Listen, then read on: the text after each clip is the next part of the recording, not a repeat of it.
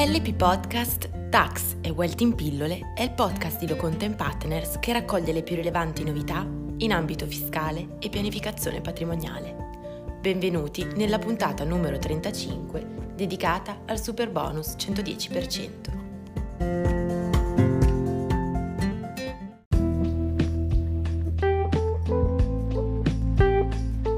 Ecco il primo quesito. Sono proprietario di un immobile classificato nella categoria catastale F2, unità collabenti. Posso fruire della detrazione del 110% a fronte del sostenimento di spese relative ad interventi di riqualificazione energetica effettuati sullo stesso? L'Agenzia delle Entrate, nella risposta ad interpello numero 326 e nella circolare numero 30, ha chiarito come le detrazioni disciplinate negli articoli 14 e 16 Decreto Legge 63-2013 spettino anche con riferimento alle spese sostenute per interventi realizzati su edifici cosiddetti collabenti. Tale assunto deriva dal fatto che tali immobili, pur costituendo una categoria di fabbricati totalmente o parzialmente inagibili e non produttivi di reddito, rientrano in ogni caso nel novero degli edifici esistenti trattandosi di manufatti già costruiti nonché individuati catastalmente. Si ritiene che il contribuente possa fruire del super bonus sulle spese sostenute per gli interventi su edifici classificati nella categoria catastale F2, a condizione che al termine dei lavori l'immobile rientri in una delle categorie catastali ammesse al beneficio, immobili residenziali diversi da A1, A8, A9 e relative pertinenze.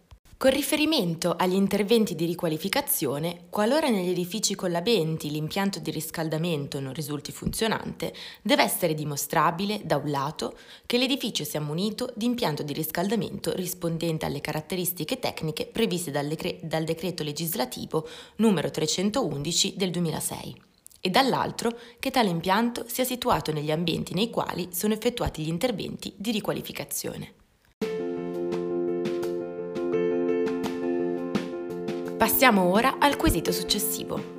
In caso di opzione per la cessione del credito o per lo sconto in fattura, il cessionario o il fornitore che ha effettuato l'intervento devono porre in essere adempimenti specifici per procedere alla compensazione del credito d'imposta? Al fine di consentire ai fornitori e ai cessionari di utilizzare in compensazione i crediti d'imposta, Tramite modello F24 da presentare in via telematica, l'Agenzia delle Entrate ha comunicato l'avvenuta istituzione dei relativi codici tributo dal 1 gennaio 2021. Nella stessa sede l'amministrazione ha inoltre precisato che i crediti utilizzabili in compensazione sono quelli risultanti dalle comunicazioni di esercizio delle opzioni di cui all'articolo 121,1 del decreto legge 34 del 2020 inviate all'Agenzia secondo le modalità e i termini stabiliti dai richiamati provvedimenti dell'8 agosto e del 12 ottobre 2020 e che affinché possano essere utilizzati in compensazione oppure ulteriormente ceduti, è necessario che il fornitore o il cessionario confermino l'esercizio dell'opzione, utilizzando le funzionalità della piattaforma cessione crediti disponibili nell'area riservata del sito internet dell'Agenzia delle Entrate. Attraverso la medesima piattaforma, in alternativa all'utilizzo in compensazione tramite modello F24, i fornitori e i cessionari possono cedere i crediti ad altri soggetti, anche parzialmente. I successivi cessionari utilizzano i crediti secondo gli stessi termini, modalità e condizioni applicabili al cedente, dopo l'accettazione della cessione da comunicare tramite la piattaforma stessa.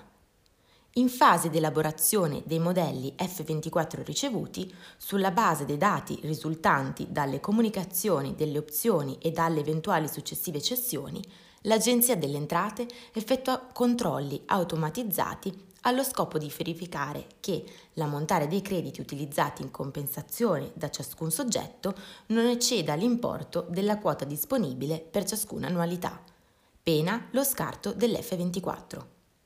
Lo scarto è comunicato al soggetto che ha trasmesso l'F24 tramite ricevuta consultabile mediante servizi telematici dell'Agenzia. Nel campo anno di riferimento dell'F24 deve essere indicato l'anno in cui è utilizzabile in compensazione la quota annuale del credito. Bene, la puntata odierna termina qui. Vi aspettiamo mercoledì, sempre alla stessa ora, con una nuova puntata della rubrica Tax Equality in pillole. Lo studio Lo Partners vi augura una buona serata.